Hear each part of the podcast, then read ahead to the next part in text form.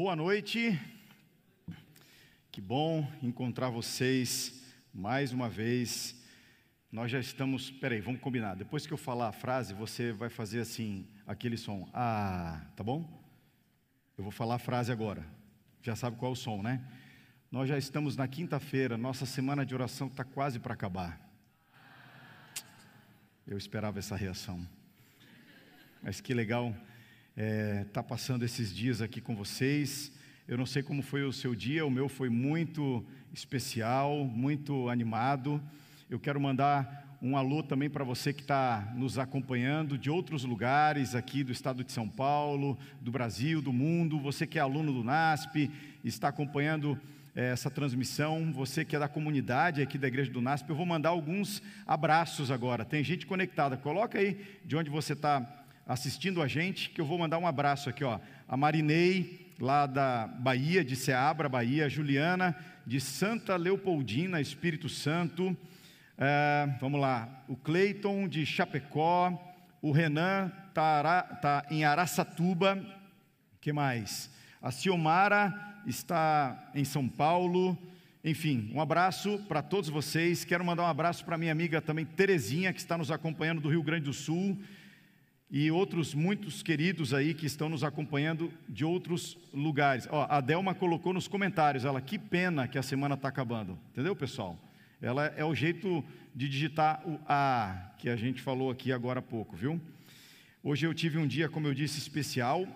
Eu visitei algumas pessoas muito queridas, eu passei lá pelo Salte para conversar com o diretor do, do nosso seminário, o pastor Reinaldo Siqueira, também o professor Adriane Mille. É, dei um abraço também em pessoas queridas, visitei algumas pessoas queridas. Hoje eu visitei o pastor José Maria, o nosso grande JA, pastor Martim Cum, visitei o pastor José Maria. Estava lá, orei junto com ele. Hoje eu lidero o Ministério Jovem e recebo a bênção do legado que ele nos trouxe aí através do tempo. Enfim, um dia muito especial. Quem aí está ainda mantendo aquele nosso compromisso de oração às seis, à uma e às dez, pessoal? Levanta a mão para eu valorizar você. Que bênção. O desafio de amanhã, eu sei que tem gente que está levando a sério. O desafio de amanhã é você orar pela sua família e amanhã você vai ligar ou para o seu pai, ou para a sua mãe, ou para um irmão e vai dizer que orou por eles. Tá bom? Alguém aceita o desafio aí? Aceita o desafio? Ah, vocês também? Legal.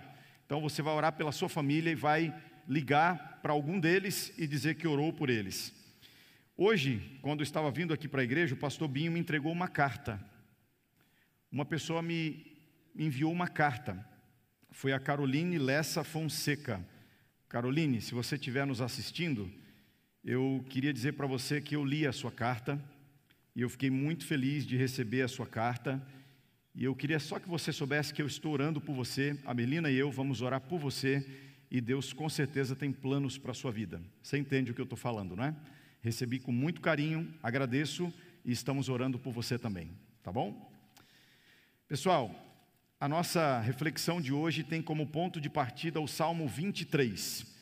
Se você está com a sua Bíblia aí, eu gostaria de convidá-lo a visitar as páginas do livro dos Salmos.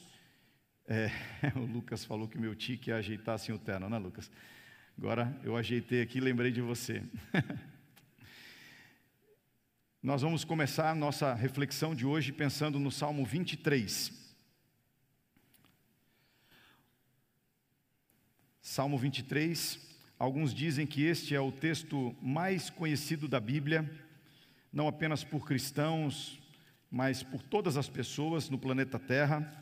É um poema do rei e poeta Davi, e eu vou ler junto com você o salmo.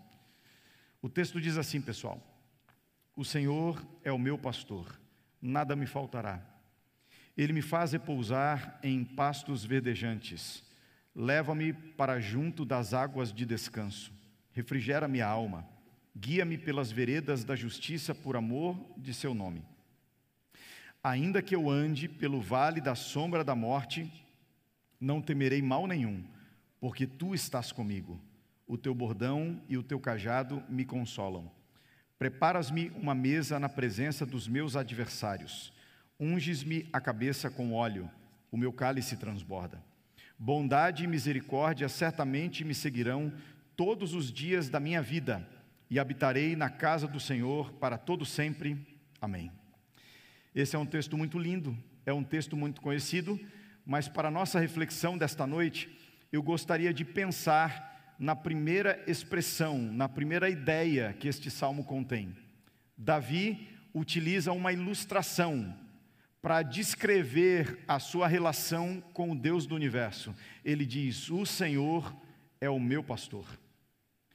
Essa imagem, ela é muito conhecida por todos nós.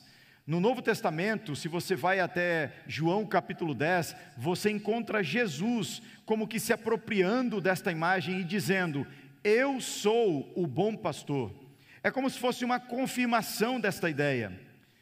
A ilustração é esta: Deus é o pastor, e se Ele é o pastor, nós somos o que, pessoal? Oi? Se Deus é o pastor, nós somos ovelhas. É isso mesmo. Como eu disse, nós nos acostumamos com esta imagem. Ela se tornou uma imagem muito familiar, uma imagem quase romântica. A gente se acostumou a ver aqueles quadros, aquelas pinturas ou desenhos de Jesus como um pastor e ele segura nos seus braços de maneira muito gentil uma ovelhinha, ou então Jesus como um pastor andando numa planície bem verde, e ele vai com um cajado nas mãos, e atrás dele vão aquelas ovelhas, aquele rebanho de ovelhas. É maravilhosa esta imagem. Deus é um pastor, nós somos as ovelhas, mas hoje eu gostaria de compartilhar com você o lado B desta ilustração.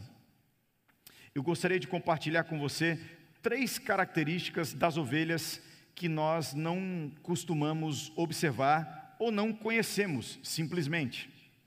Três características das ovelhas. Se alguém estiver anotando aí, anota essa parte para você compartilhar depois com alguém, para você fixar esta mensagem no seu coração. Talvez você não saiba, mas a primeira característica das ovelhas: ovelhas são animais extremamente sujos. Exatamente. Ovelhas são animais extremamente sujos.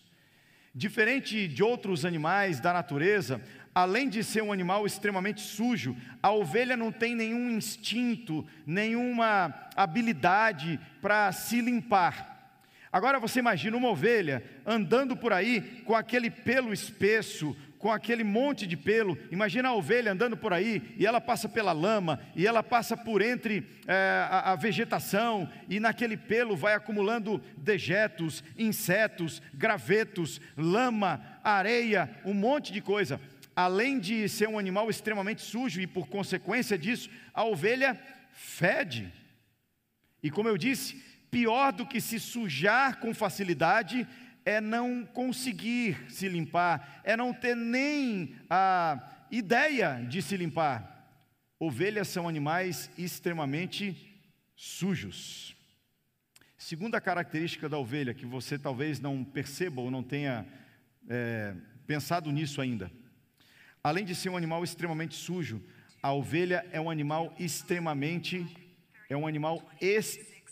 Poxa, Siri falou um monte de coisa aqui agora é um animal extremamente tolo. Se eu tivesse que usar um outro bicho para descrever a ovelha, eu ia dizer assim: ó, a ovelha é um animal muito burro. A ovelha não aprende truques, a ovelha não consegue repetir sons, a ovelha não aprende facilmente. Olha, você pode viver 200 anos, você nunca vai conhecer um adestrador de ovelhas.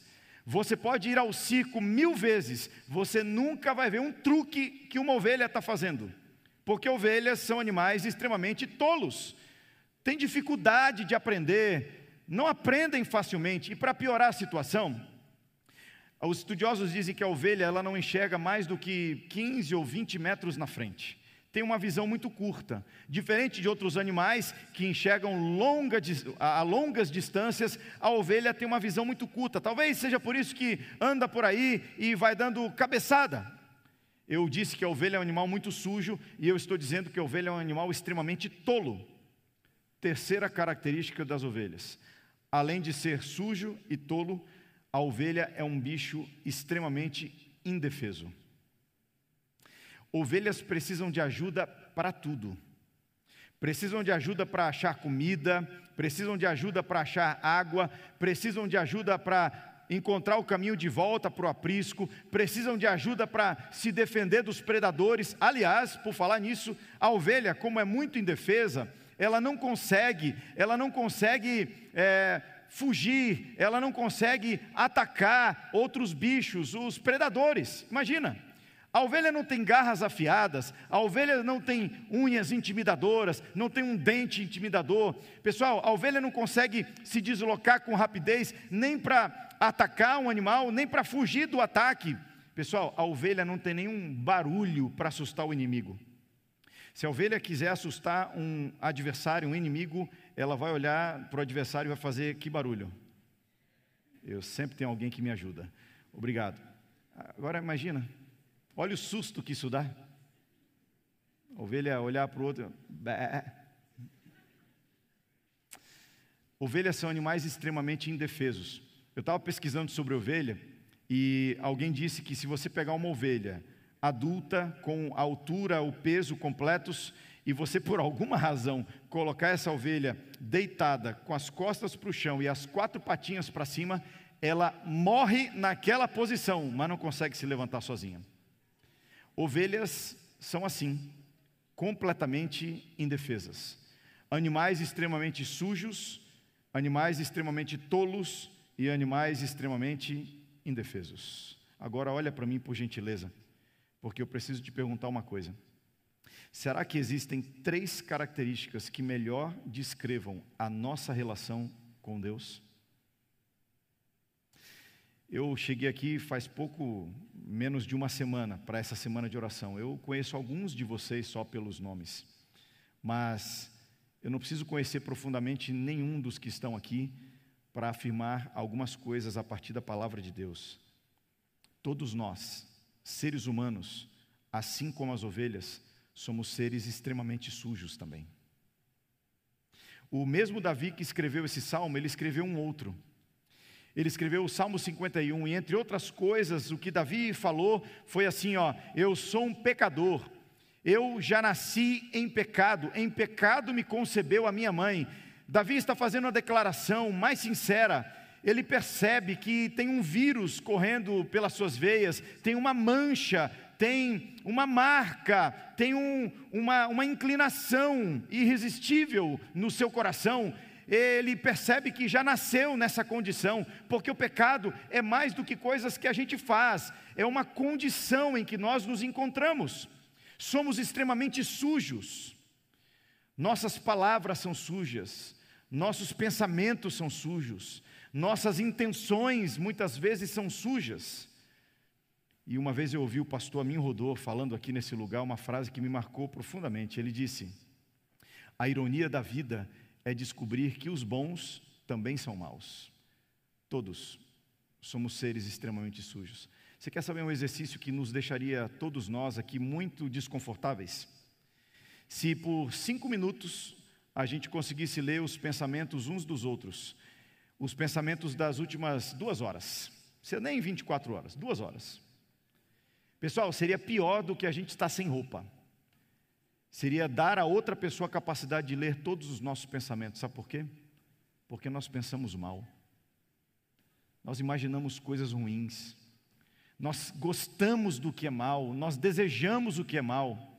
Se eu tivesse aqui numa das mãos um pudim, nessa outra aqui uma maçã, eu acho que 95% dessa audiência comeria dois pudins e nenhuma maçã. A gente sabe, maçã faz bem para a saúde, pudim faz mal, mas mil vezes prefiro o meu pudim. Eu estou aqui bem na beirinha desse degrau, né? Se por algum descuido eu tropeçasse e caísse lá embaixo, eu acho que tinha duas moças que iam chamar a ambulância e orar por mim. O resto ia cair numa terrível gargalhada. Porque a gente encontra algum tipo de prazer até nas coisas que machucam o outro. Nós somos maus. Seres humanos, assim como ovelhas, somos seres extremamente sujos. E é por isso que precisamos de um pastor, um pastor que nos limpe, que nos lave, Eu disse que as ovelhas são animais extremamente tolos e eu não encontro uma melhor descrição para o ser humano nessa relação com Deus. Nós somos cabeças duras, nós temos cabeças duras, nós temos dificuldade de entender, de aceitar a Bíblia aponta numa direção, Deus fala numa direção, eh, os amigos espirituais apontam numa direção, seus pais dizem que esse é o melhor caminho, mas quantas vezes você e eu dizemos assim, mas eu acho que eu posso ir para esse outro lado, porque o meu coração está mandando ir para o outro lado. Quantas coisas terríveis nós escolhemos, fazemos, vivemos, porque simplesmente confiamos nesse coração. Parece que as principais lições da vida a gente só aprende batendo a cabeça e quebrando a cara. Eu podia usar vários exemplos aqui: namoro, casamento. Tem alguém casado aí? Levanta a mão em nome de Jesus. Assume essa parada, ok? É, tem alguém solteiro aí? Levanta a mão, por gentileza. Vou orar por vocês, viu?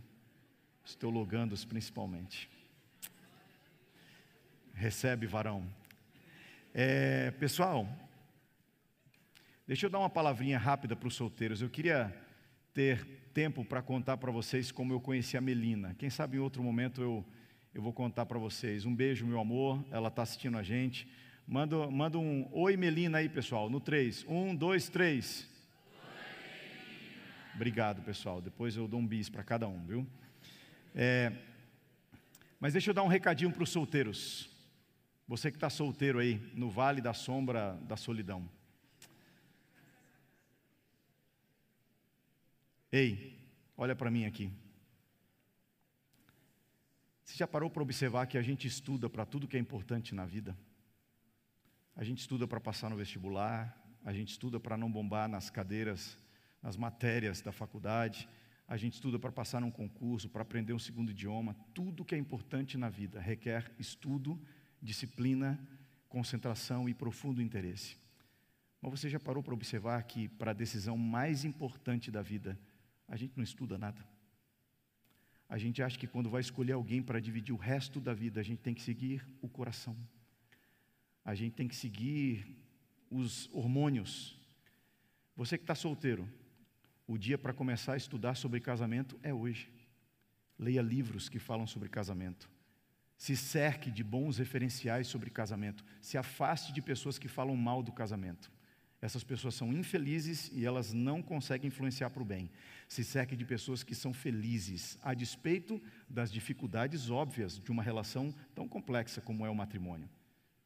Se prepare, ore por isso, sonhe com a sua família. E pode ser que Deus te dê a graça de encontrar o seu cônjuge nesse lugar, por que não? Não aconteceu comigo, pode acontecer com você. E para você que está solteiro, a frase que me acompanha para lançar esperança no seu coração: Deus não demora, Deus capricha. Confie nele, o melhor está sempre no futuro. É, palmas para Melina, obrigado meu amor, me salvou. Pessoal, eu sei que quando fala desse assunto, né? Tem um que aproveita que o auditório está se movimentando, aí esbarra na mão da menina. Calma, varão. Presta atenção, olha para cá. A melhor coisa que você pode fazer nesta terra é casar-se bem. Satanás usa um casamento errado para destruir o potencial e o futuro de jovens. Não tome esta decisão de maneira apressada, de maneira equivocada. Não tome essa decisão para simplesmente colocar um ponto final na solidão. Tome esta decisão de unir-se a uma outra pessoa para ser melhor do que você é hoje e para que o casamento de vocês dê glória para Deus e inspire aqueles que estão à sua volta. Eu sonho isso para a sua vida.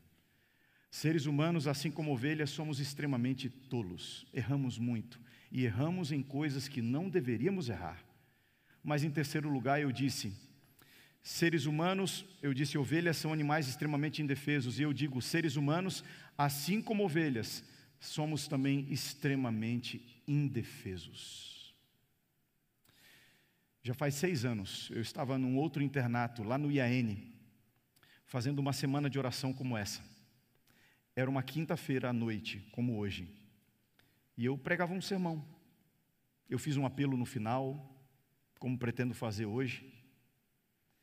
Mas aquela foi a primeira vez na minha vida que aquele sermão teve uma missão especial. Nós dormimos e na sexta-feira de manhã eu encontrei-me com o pastor da igreja, naquele então era o pastor Nelson Milanelli. Se estiver assistindo, um beijo, um abraço para a família, pastor. A gente se encontrou, fizemos algumas visitas e a gente foi almoçar. Enquanto a gente estava almoçando, o telefone do pastor tocou. Eu me lembro como se fosse hoje, pessoal. Era um dia nublado, o céu estava cinza, ameaçava chover. O telefone do pastor tocou e do outro lado da linha, uma pessoa dava uma notícia arrasadora. O pastor Nelson ouvia atentamente as informações. A gente nem pôde terminar a refeição, a gente teve que levantar e atender aquela situação. Um aluno da escola, um garoto de vinte e poucos anos, no segundo ano de teologia, havia acabado de perder a vida. A sua esposa estava viajando e ele havia ido de moto até Salvador, não era uma viagem muito longa, ele havia ido até Salvador para buscar a sua esposa e no caminho de volta começou a chover. Eles pararam debaixo de um viaduto para colocar as capas de chuva e enquanto eles estavam ali se trocando, um caminhão perdeu o controle dos freios e diante dos olhos da esposa recém-casada, aquele caminhão levou embora o menino. O dia foi muito complicado, a semana de oração terminou de maneira muito complicada. Mas naquele dia, eu percebi uma coisa que não havia percebido antes. Naquele dia, Deus me deu a percepção de que Ele havia entregue para mim a missão de pregar o último sermão daquele garoto. Desde aquele dia, eu assumi um compromisso de pregar cada sermão como se fosse o último. Como se fosse o meu último sermão, sabe por quê? Um dia pode acontecer. Desde aquele dia eu assumi a responsabilidade de pregar cada sermão como se fosse o último de alguém que estivesse me assistindo. Eu não gosto de alarmismo, mas naquele dia eu fui, eu fui convencido de que pode ser assim. Se essa fosse a minha última oportunidade falando para você, eu diria que a melhor decisão da vida é aceitar Jesus. O melhor caminho é andar com Jesus. A melhor escolha é entregar a vida para Jesus. Sabe por quê? Porque a vida é frágil. Nós somos extremamente indefesos. Eu hoje quero te fazer um desafio. Eu gostaria de terminar o culto de hoje à noite de um jeito diferente.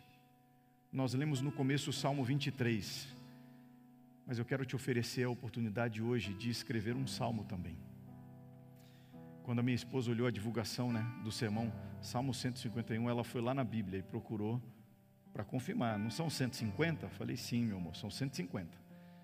Mas hoje, aqui no NASP, eu gostaria de escrever um salmo, o Salmo 151.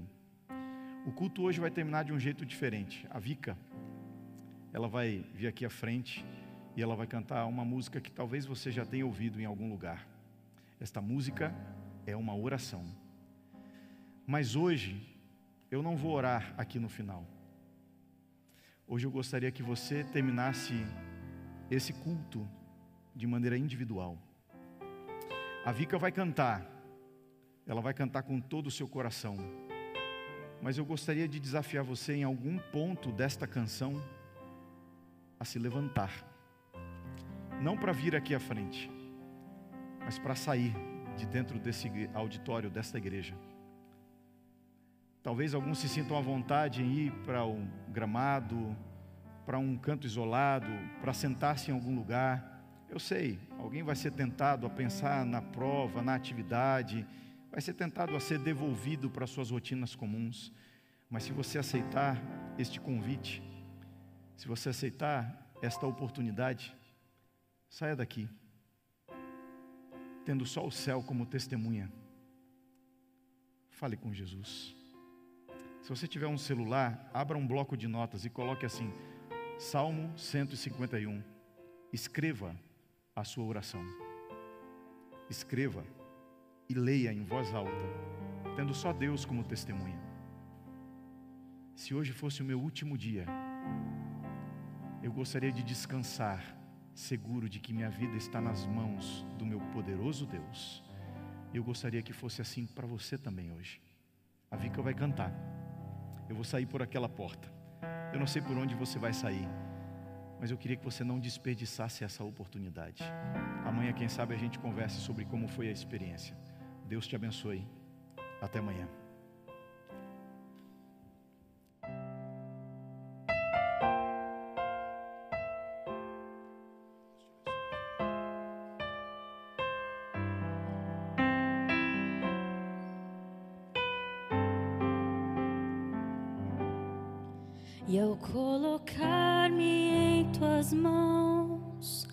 Quero esquecer todas as vezes que caí.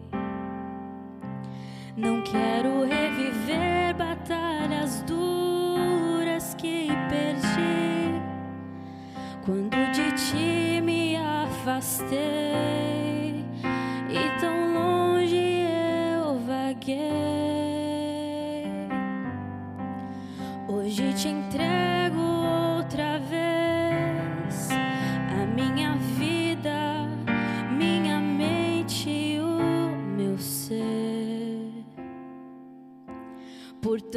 tempo só minha vontade eu quis fazer, mas agora pronto estou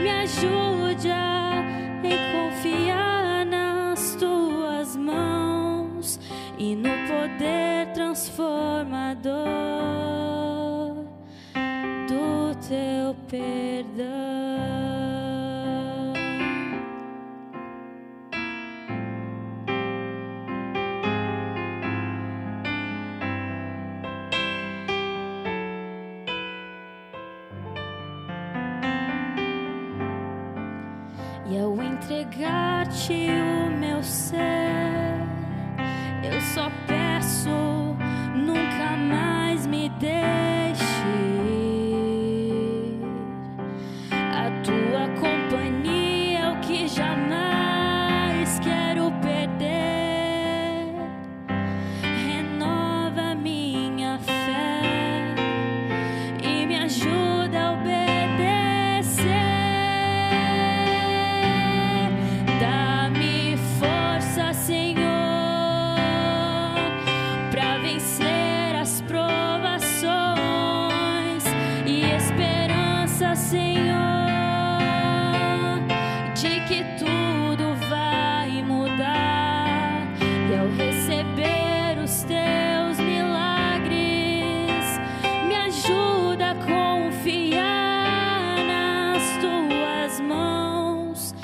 no poder transformador do teu perdão.